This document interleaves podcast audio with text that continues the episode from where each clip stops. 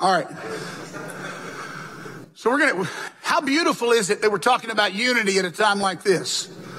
I have never been more convinced that God led me to a place of preaching and teaching than I have been during this COVID and now, and now, uh, protest season. Never been more convinced. Because every time I look at the scripture, I'm like, Lord, I don't have to change the subject. I can just stay right here where we are and we can get where we need to go together. This was the Lord's doing in my life and it's marvelous in our eyes. And so I'm also doing a thing that maybe has been a little different. Actually, I did it with Matthew. I sort of, I, I do, I do repetitive progressive preaching. That is, I give you last week's sermon a little bit and then go further. Then next week I'll give you this week's and go further. And, uh, I don't know, we'll finish, I'm, I feel certain we'll finish Ephesians in a few more months. Hallelujah. I will bless the Lord at all times. His praise shall continuously be on my lips. I was, I, have been able to bless the Lord at the death of my sister and at the, and at the funeral and declared Jesus over my family. We stayed for two weeks and gathered together and celebrated my mother's 90th birthday. Yeah. And uh, I've confessed openly, I'll confess it to you. This is the second time in my life that I just want to go home and take care of my mother. But I'm going to man my post. But when I need to go, I'm going to get up and leave. Hallelujah. That's what I'm going to do. And, uh, I also got to preach in Brandon at the Point Church where Jim Taylor, my friend, is the pastor. So I did that last week. They'll never be the same. Y'all know all of my, all of my, you can't get this stuff anywhere moments. I gave them, I gave them all of them in one sermon.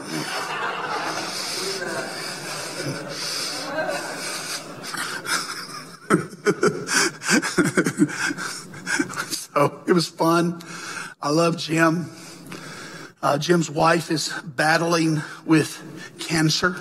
There's a few other things going on uh, family wise. Uh, Betty Newman is recovering from a, a, really serious back surgery, and it's it's one of those that Betty's always like has these has these surgeries, and then she just comes back, and you're like, "What are you doing here?" And she's just like one of those really tough people. But she's had a, a tough surgery this time, and uh, pray for Betty. We need her, and and we love her. And uh, she has steadied the ship of this church for seven years uh, and, and kept us on our course financially. And uh, pray for her to, to get back. Amber has gone to see her grandmother. They told, they called and said, your, your grandmother has 24 to 48 hours. I have not heard from Amber since. And she just said, she just said, Pop Allen, I'm going home to kiss my grandma one more time. I'm like, you do that. I say, going home, going to her home. All right, y'all ready? None of that was preaching. hallelujah. If you have your Bibles, Ephesians 4, so you can see if I can tell him the truth. You can go there in your own Bible. I want to talk about unity in Christ. There's a unity that we have, and it's not like other unities. We have it. It's unique. But listen, historically, it has not worked out seamlessly. And one of the reasons you have to constantly call on the church to be the church, call on the people of God to be Christians, seek after the real thing, and bind yourself again to Lord Jesus Christ is because we don't get these things right automatically. Because the cultural forces that are at work in our body, in our mind, in the, in the realm we live in, the cultural forces are very strong. In fact, they are like the course of a river. I just went and crossed the Mississippi River. There's not a human being alive who could start swimming under the Mississippi River Bridge and swim across that river and still be under the bridge when it gets to the other side. It cannot be done by a human unaided. And that's what life is like in the real world. The culture that you are in, the things that you're experiencing push you. And you and I, regardless of that fact, are called to certain things where we are determined to stay on our course. Unity in Christ. I, therefore, prisoner for the Lord, urge you to walk in a manner worthy of the calling to which you have been called.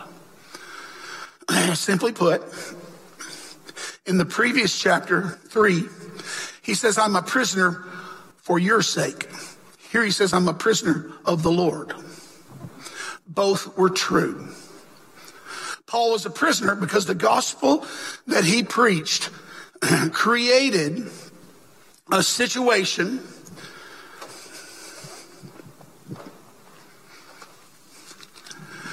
that disrupted the culture.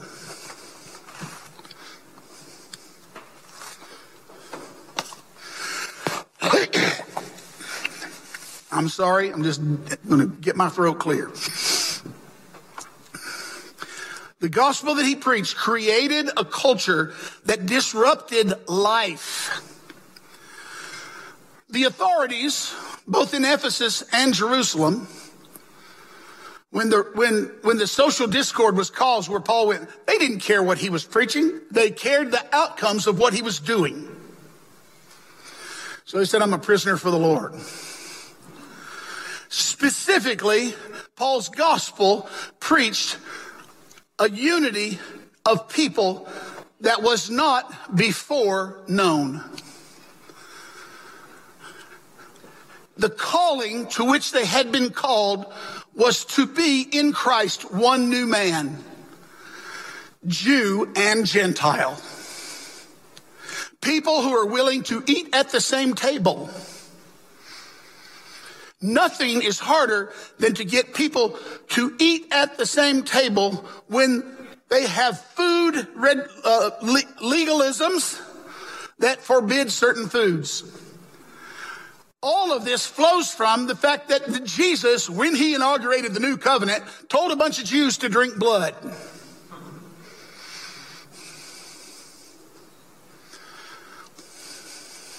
Can't get this stuff just anywhere.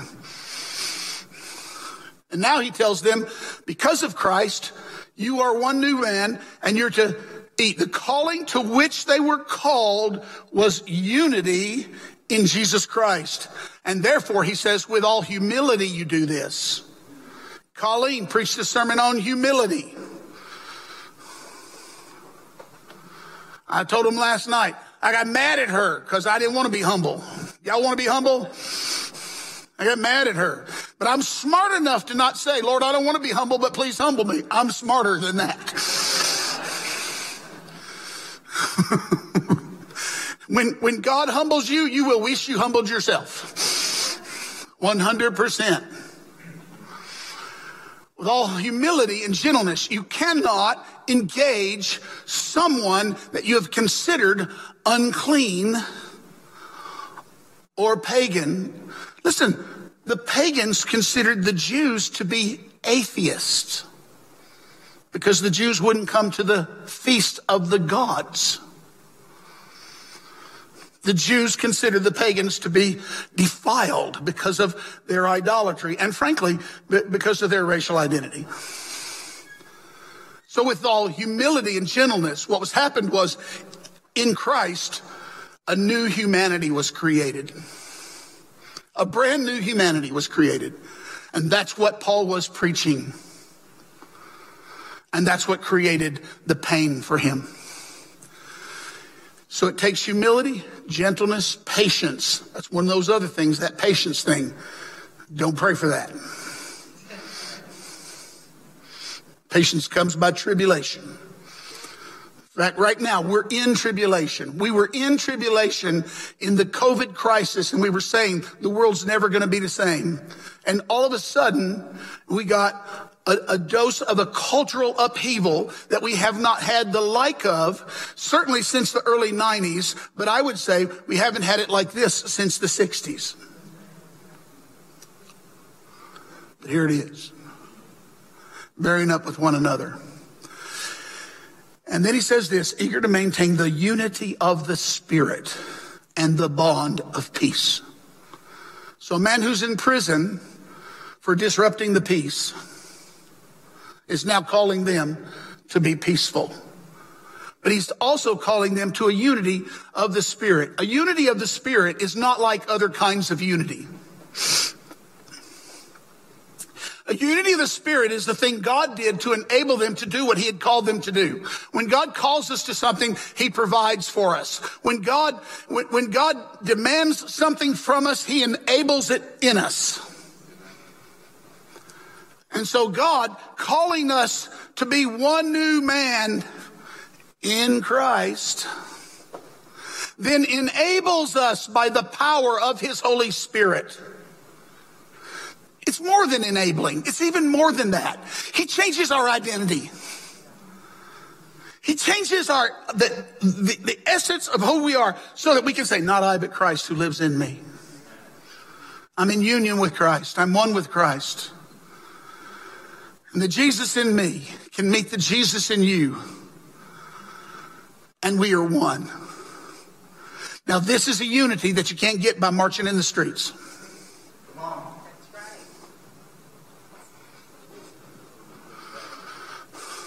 I actually heard, I heard uh, one of the, I heard a, a, prophetic leader in our, in our, in, in, in the church saying, what we need to have is this massive Christian march. I'm like, no, that's the last thing we need to have right now. We just need to have authentic love exchanged between people. Authentic manifestations that we are united because of something that our king has done. Do you understand we have a king? And oh, by the way, I'm going to go further. This unity, this doesn't mean, this is not, this is not a political unity. This is not a unity with, every, I'm sorry, it's not a unity with the whole world. Because make no mistake about it, the forces of this world, one of the things they want to do is stamp out our faith because we won't just say everything's all right. Now listen to me. I am never going to say everything all right. I'm never going to get a unity that causes me to compromise uh, a whole lot of things. I won't give you the list today. You can't bear it. But I'm not going to have a unity uh, based on an ideology.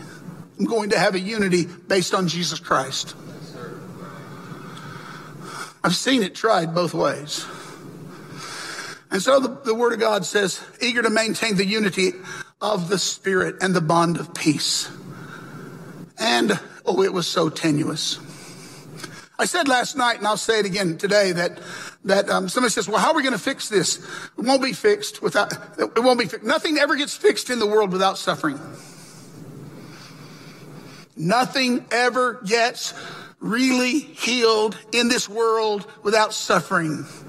It was the suffering of Jesus that produced the body of Christ. And listen, he was not a martyr. The death of Jesus was not martyrdom. We're not united around a martyr who died for a cause. We're united around one who entered into the crisis of humanity, entered into the sin of humanity, and came in there and rescued us and did something in us and for us to create us into, into something that this world has never seen. And I'm going to tell you, it's been at work in the world. And all I ever hear is horrible reports about the church. Well, I ain't giving you one. Because the church has always been there over and again. Authentic Jesus following Christianity has always been there. There's been plenty of messes. I suppose there'll be some more.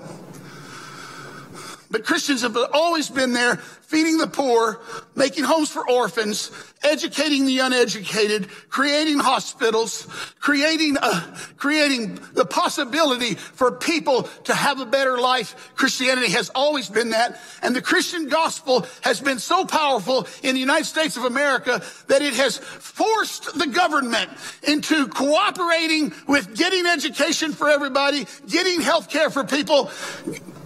I ain't messing around about this. I've said this for years. And now it's there on us. All right. Y'all think I'm mad, but I'm not. I'm excited. Now he says, in light of the one new man, spoken of in chapter three, there's one body and one spirit, just as you were called in one hope that belongs to your call. One Lord, one faith, one baptism, one God and Father of all, who is over all, through all, and in all. What does it mean when you repeat yourself? Mama? Why do you keep saying the same thing to your kids? You want them to get it. I remember Papa Jack messing with me about uh, uh, about understanding something he was saying. And I said, Papa Jack, I'm stubborn. And he said, son, I want you to know that I can adjust the sound of my voice to the thickness of your skull. I believe that. oh, uh, Steve Swanson was there when it happened. I never see him since that time that he doesn't remind me about the thickness of my skull.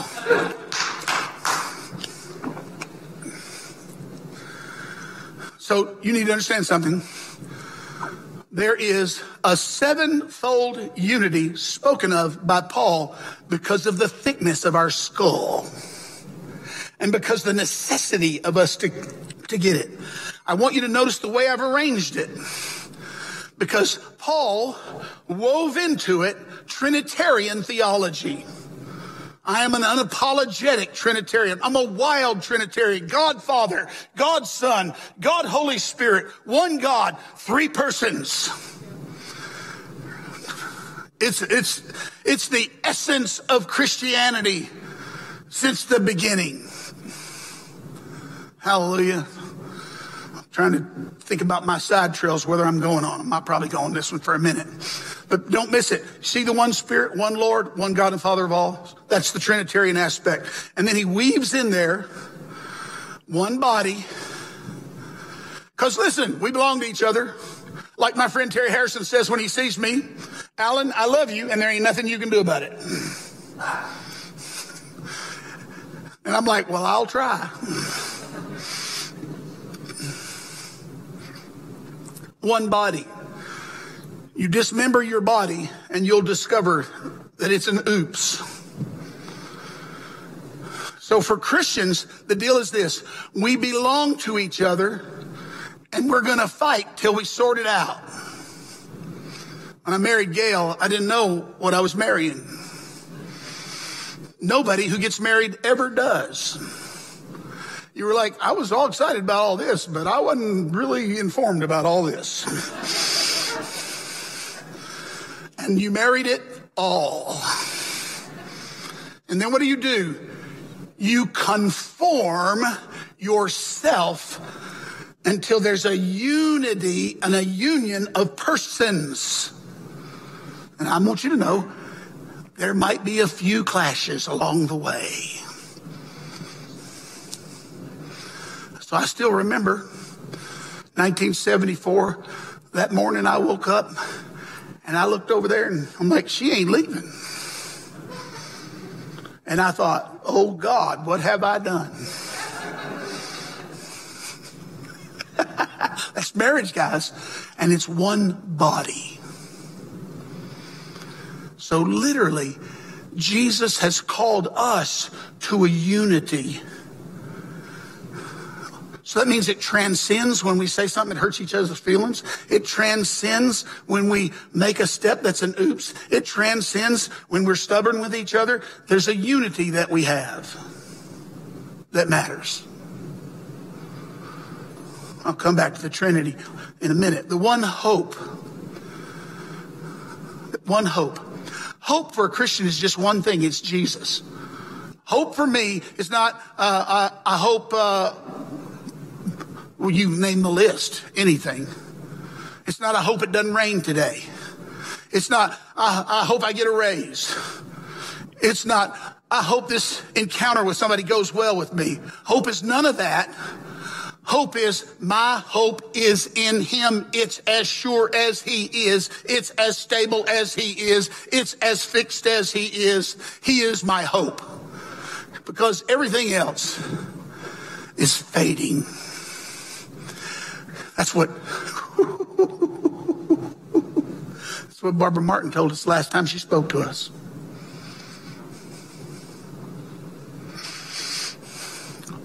One faith. One faith. The confession of the Christian is Jesus is Lord. And I will not let somebody else put their words in my mouth. Other than that, that's my confession. Jesus is Lord. Jesus is Lord. He's Lord over COVID. He's Lord over what's in the streets. He's Lord over what caused the streets to get filled. He's Lord over the, history. He's Lord. Oh, he's Lord. His lordship is not contingency on who sits in Washington in any seat. His lordship is not contingent on any of that stuff. He's, and that's my faith. That is my faith. That is my faith. My faith is in him alone. And my baptism, hallelujah, I did a baptism. Here's where I'll come back to my Trinity thing. I did a bad. So while I was going, man, I had so much fun. Preached a couple times, had had a lot of family time, and I baptized my niece. So she came to my sister's funeral and she said, Uncle Alan, I, am coming back for, for, um, they call my, they call my, the grandkids, uh, call, uh, my mother, well, the, the grandkids call her Muzz and the great grandkids call her Muffin. And you can't bear the explanation for all that, but it's fun. So, so she said, We're, I'm coming back for Muzz's birthday party. Will you baptize me? I'm like, Yes, I will. I saw her, I saw her uh, pastor uh, at my sister's funeral, and I asked for his permission to baptize one of his church members because I have good manners and my familial relationship to her did not transcend the fact that she's in his ministry and I showed respect for that. I didn't hear back from that for about a week. When I heard back from that, it was, this was, this was the fun thing he said. He said, you can baptize her if you baptize her in the name of the Father, the Son, and the Holy Spirit. And I was like, oh, that's, oh, that's Southern. And, and some of you may not know the, the conflict that lies underneath a statement like that. Because most of you go, well, what would be different? Well, it's an interesting thing. In Matthew's gospel, it says, baptizing them in the name of the Father and Son and the Holy Spirit. And, you know, the lo am I with you always. And, um, that's the only place where it says that. You come to the book of Acts when they baptized, they baptized in the name of Jesus. And so there's a denomination that will only baptize in the name of Jesus. And they think if you baptize in the name of the Father, Son, and Holy Spirit, you've baptized somebody into a pagan cult. They're really strong about it. I ran into these people and uh, actually remembered I ran into these people. Uh, it was 1970. Uh, was it 75? I think, or no, it wasn't. It was, uh, when did we get married? 74? It was, it was, yeah, it was, hallelujah, 76. and I know it's awful that I, that I think about these things, but I do. And I ran into these guys. I worked, I worked in a Western auto warehouse and I was working there and ran into these guys that were, that were Jesus only baptizers. And they started troubling me. And because I'm such a Bible guy, I went and studied the Bible and it kind of bothered me. But you know me. If you know me, I act like it don't bother me, even though it kind of bothered me. And, and ultimately, I settled on the fact that, that that the name of the Father, Son, and Holy Spirit in the name of Jesus is one thing.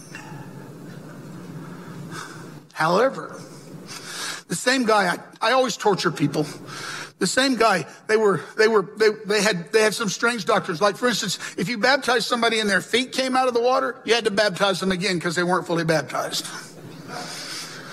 These same guys, they wore long sleeve shirts only. And I, and I noticed, and, and, and I, I noticed, in the heat of summer, these guys are wearing long sleeve shirts, but they would turn their cuff up one little turn. This is a side thing, but it's just me having fun. They would turn their cuff up one little turn. And uh, I would say, so you guys don't believe, y'all think that short sleeve shirts are of the devil? And he made it real plain that, they, yeah, that's what they thought. And I said, well, how many turns can you turn your cuff before you belong to the devil? It was in, y'all know me. He didn't have an answer, and so I wore short sleeves.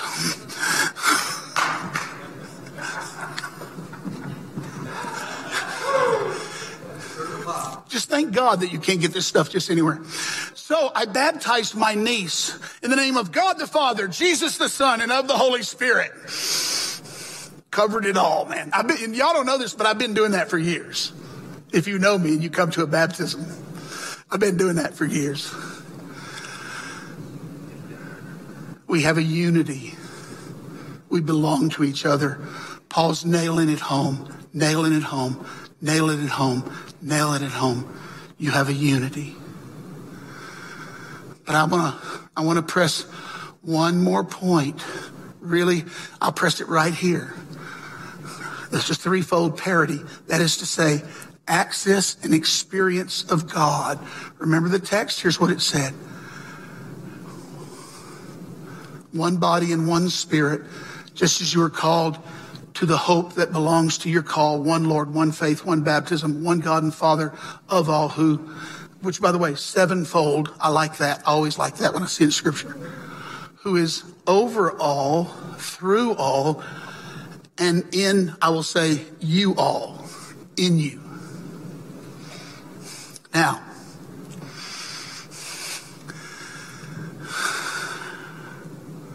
couple things really quickly. One is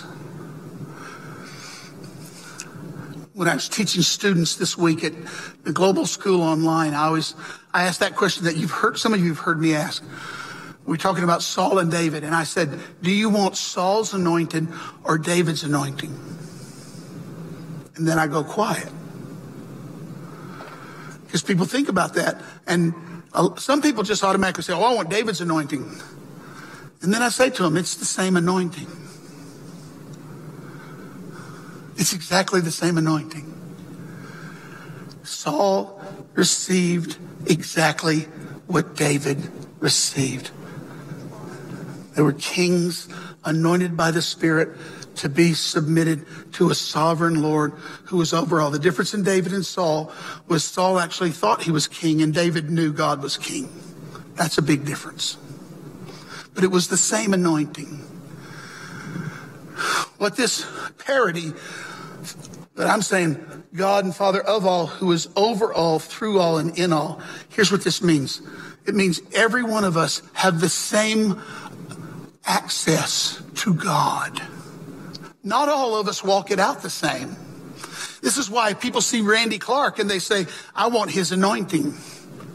And I'm pretty stubborn because I say, I'm happy for him to lay his hands on me, but I already have an anointing from the Holy One. Anointing, it simply means the gift of Holy Spirit imparted to you. Now, now, Randy Clark has a special gifting and calling on his life. And a lot of people, what they mean when they say, I want his anointing, they want his gifting. That's fine. Go after that. But it's the same spirit. The Spirit operates in many gifts. It's the same Lord. It's the same God. And so I'm going to tell you one of the things that we have to learn is the biggest limit on our life is us. not Him. And that's why we press in all the time. That's why we don't stop pressing in. But I have to, I'm not finished yet with this. I'm, I'm going to say too much of it. Hallelujah. It's the unity of the Spirit. All right. The Holy Spirit is the only, no one and nothing but Holy Spirit can create in the body of Christ the unity that we have sometimes lacked, but Holy Spirit. You will not create a unity among the body of Christ by an ideology or a scheme or a plan. And I've seen it tried. I'm going to talk to you further in future messages about why I have been talking to you about issues of, of ideologies in the past. I'm going to tell you a little bit more about why, probably even next week. But for today, what I want to see is when you see Holy Spirit unity, it is altogether different than when you see a unity that is called for by a political motivation or an ideological motivation. The unity of the Spirit. When it comes to the races, that's always been a big problem. But God did something amazing in 1904 when he poured out his spirit over, through, and in a black man.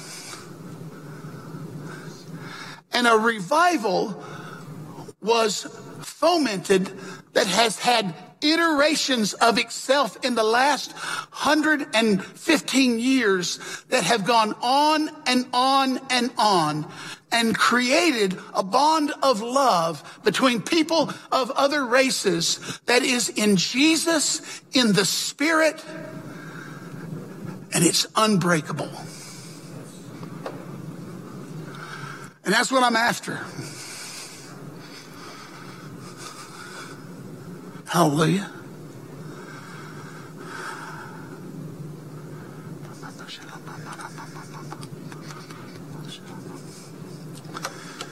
Words matter. I've been harping on that for so many years. And there's never been a time, there's never been a time in our experience when we need to define our words more than now. So if you hear me something, say something, and you're wondering, what is it he's saying by that? You should ask me in the same way that last week you were, you were invited to ask questions. I'll do it. But I have discovered that one of the things that I'm going to have to do is to get very vigorous about clearly defining what I'm talking about when I say ideologies. I have been clear in the past, but the truth is this. Many times I have come home after preaching sermons where I have talked about those overarching themes and I have said to Gail, they don't understand me. They have a sense of what I'm saying and they, and you understand me in, in various degrees. But I have been talking about what our culture is going through right now. I did not expect it to come with such a wave of, of force. Hallelujah. And so during this time, it'll be important, it'll be, it'll be necessary for definition of terms. Y'all are getting a little more than they got last night. I didn't go as forcefully into that. But I'm going to do it. But I'm going to do it. But listen, I know what I'm after. I'm after the unity of the Spirit. I'm after a thing that Holy Spirit creates in us.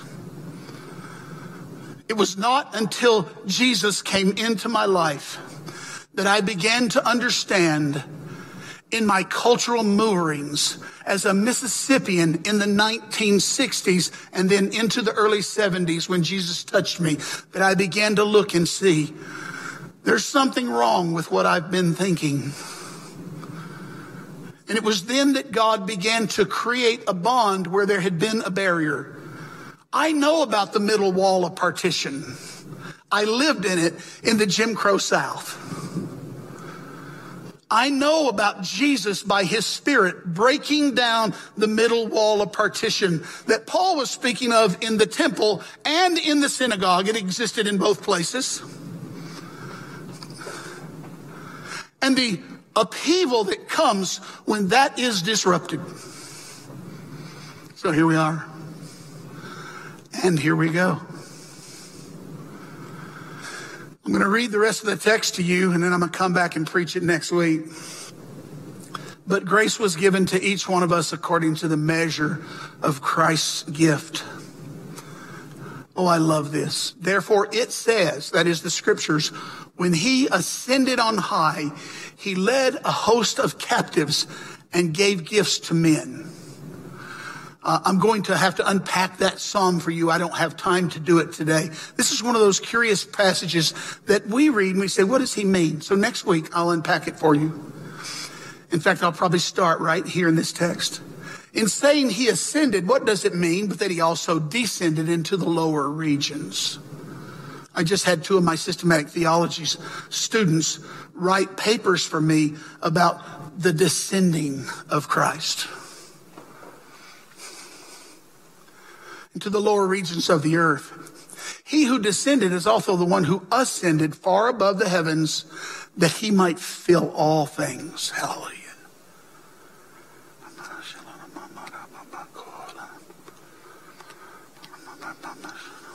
Hallelujah.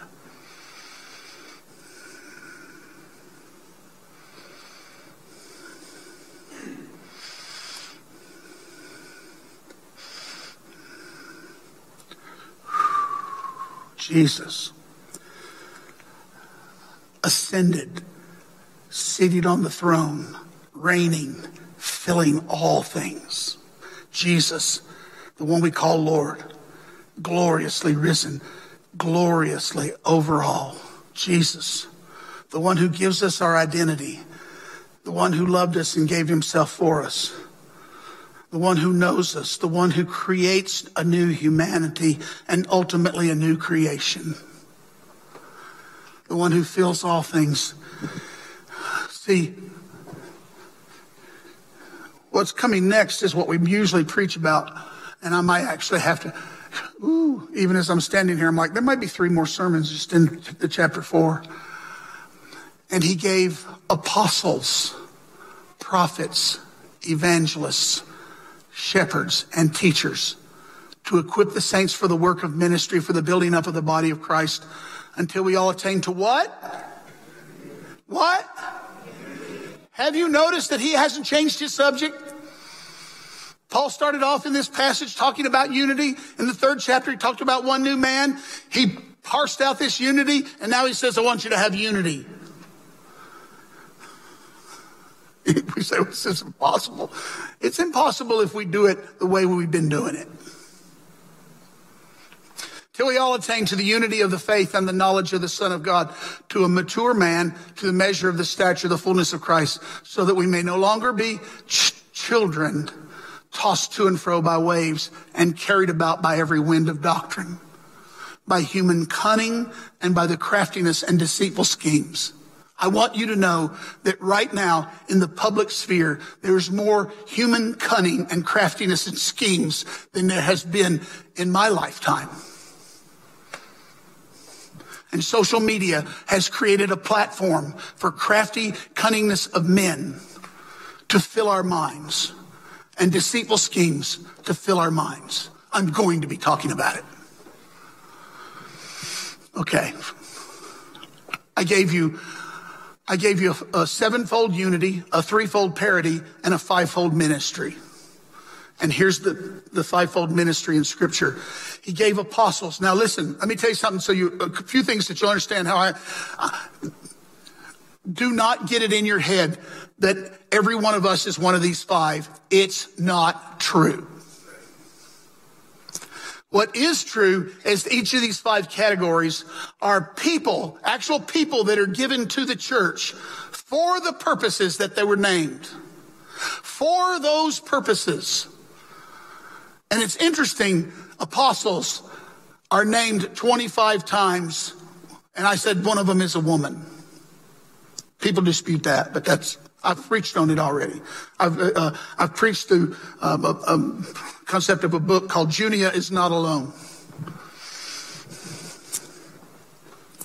Prophets, nine of them are named in the New Testament. These are New Testament. Evangelists, one is named. Who is it? Philip. Pastors, zero are named. The word we use the most. Teachers, five are named. So the fivefold ministry, and listen, it's functional, not positional. I have, we've all made the mistakes of giving people titles. All, almost always when you give somebody a title, it messes up the function. This, and I, have had to, I've had to get hold of this. I've had to get hold of this. This has been hard for me. Even like in the Baptist church, when you said to somebody, you're a deacon, and you gave them a positional title of a deacon, it turned them from servants into rulers and messed it up. In fivefold ministry, charismatic churches, when you, when you take the fivefold ministry and you turn it into positions, uh, rather than functions, you mess it up for the whole body. You mess it up for everybody. It's something that gets done. And I, have always wanted more fivefold ministry, but, but so far, every time I go for it, I mess it up. Me. Just saying. There's the statement again of what it's for. And then here's where I'm, where I'm headed. It's for the restoration of the saints, and here's where I'm headed. Maturity, Christ-likeness, or childlikeness. Unfortunately, this childlikeness is not the, the kind of childlikeness that Jesus talks about when you become like a child. This is more like childishness. That's where we're going. Rather, speaking the truth in love, we are to grow up in every way into Him who is the head, into Christ, from whom the whole body joined and held together by every joint with which it is equipped, when each part is working properly, makes the body grow so that it builds itself up in love. This is where I'm going in the coming weeks. My wife was getting nervous because I was going on and on.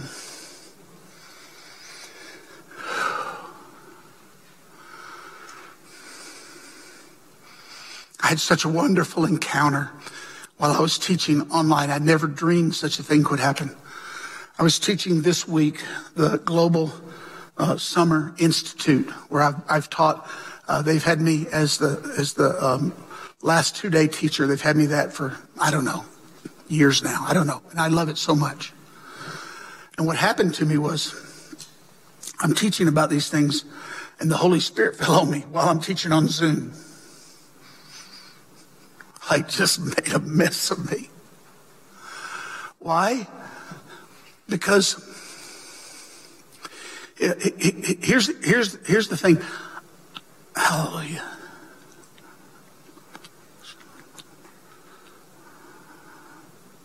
Hallelujah. Get ready to take the supper. Just get yourself ready to take the supper.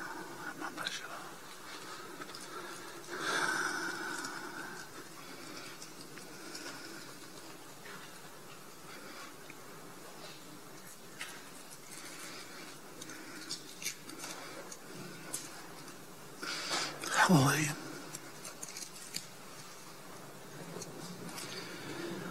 Ooh, wretched man that I am. Hallelujah.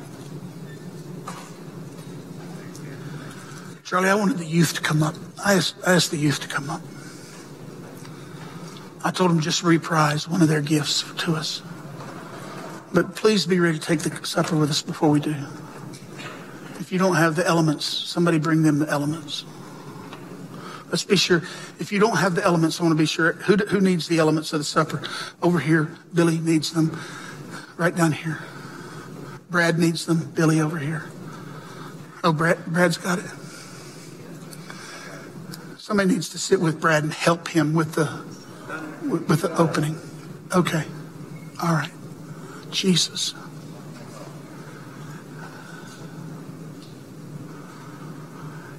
I don't think I need to say what I'm, what I'm what's, I don't need, I don't need to say it. I don't need to say it. I, need, I, listen, when Holy Spirit starts to do something with you, don't quench it. Don't quench it. You know, I'll confess to you that that in these days I've had all the emotions that everybody's had the fear, the frustration, the anger, the desire to fight, the desire to quit. I've, every, every one of those things have come like waves across my soul. And, and it, it, some of you haven't had that, and I honor that. But for me, it's been like every, it, it's literally, when I read the book of Revelation, they opened the abyss and out swarmed this swarm of demonic powers. I'm like, that seems like this. It seems like what we're in. It seems like an assault of demonic darkness. And every time, the only thing that brings me through is the conscious experience of the presence of God. So, like, listen, like, I told you don't ask God to humble you, but I'll tell you this in the presence, humility is always there. In the presence. We've come to where we, we, we, receive the presence. This is so beautiful. I want you to know what I think the Lord's doing in our church. We have so magnified the laying on of hands and the impartation. And now we're in a situation where that is both um, potentially dangerous and divisive. And so we have laid it aside. And we've, we've literally done that. And then the Lord, what He's done for us at this church is He's brought us to the bread and the cup. Because, because what we have been striving to receive through impartation of hands, He has always made available to us through the receiving of the body and the blood. The one who incarnated himself in flesh became one of us and now has ascended into his glory but he gives us um, material means to encounter his presence. And so I invite you to receive the impartation of the presence of Jesus in the bread and in the cup. And to realize this is what creates us the one new man because it's one table. New creation. We eat at one table. So, the body of Christ is given to us. Jesus, we thank you. We bless this bread. We call it holy. We say, we know that we are receiving you again. Your healing, your presence, your love. The body of Christ is given for us, church.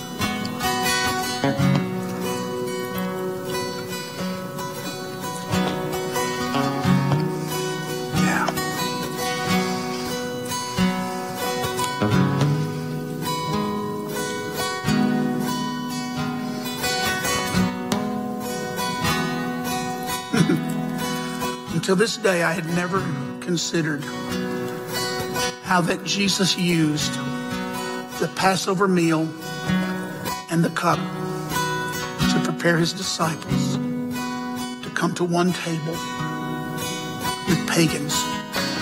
Because Jesus invited his disciples to do something they had never done to receive blood.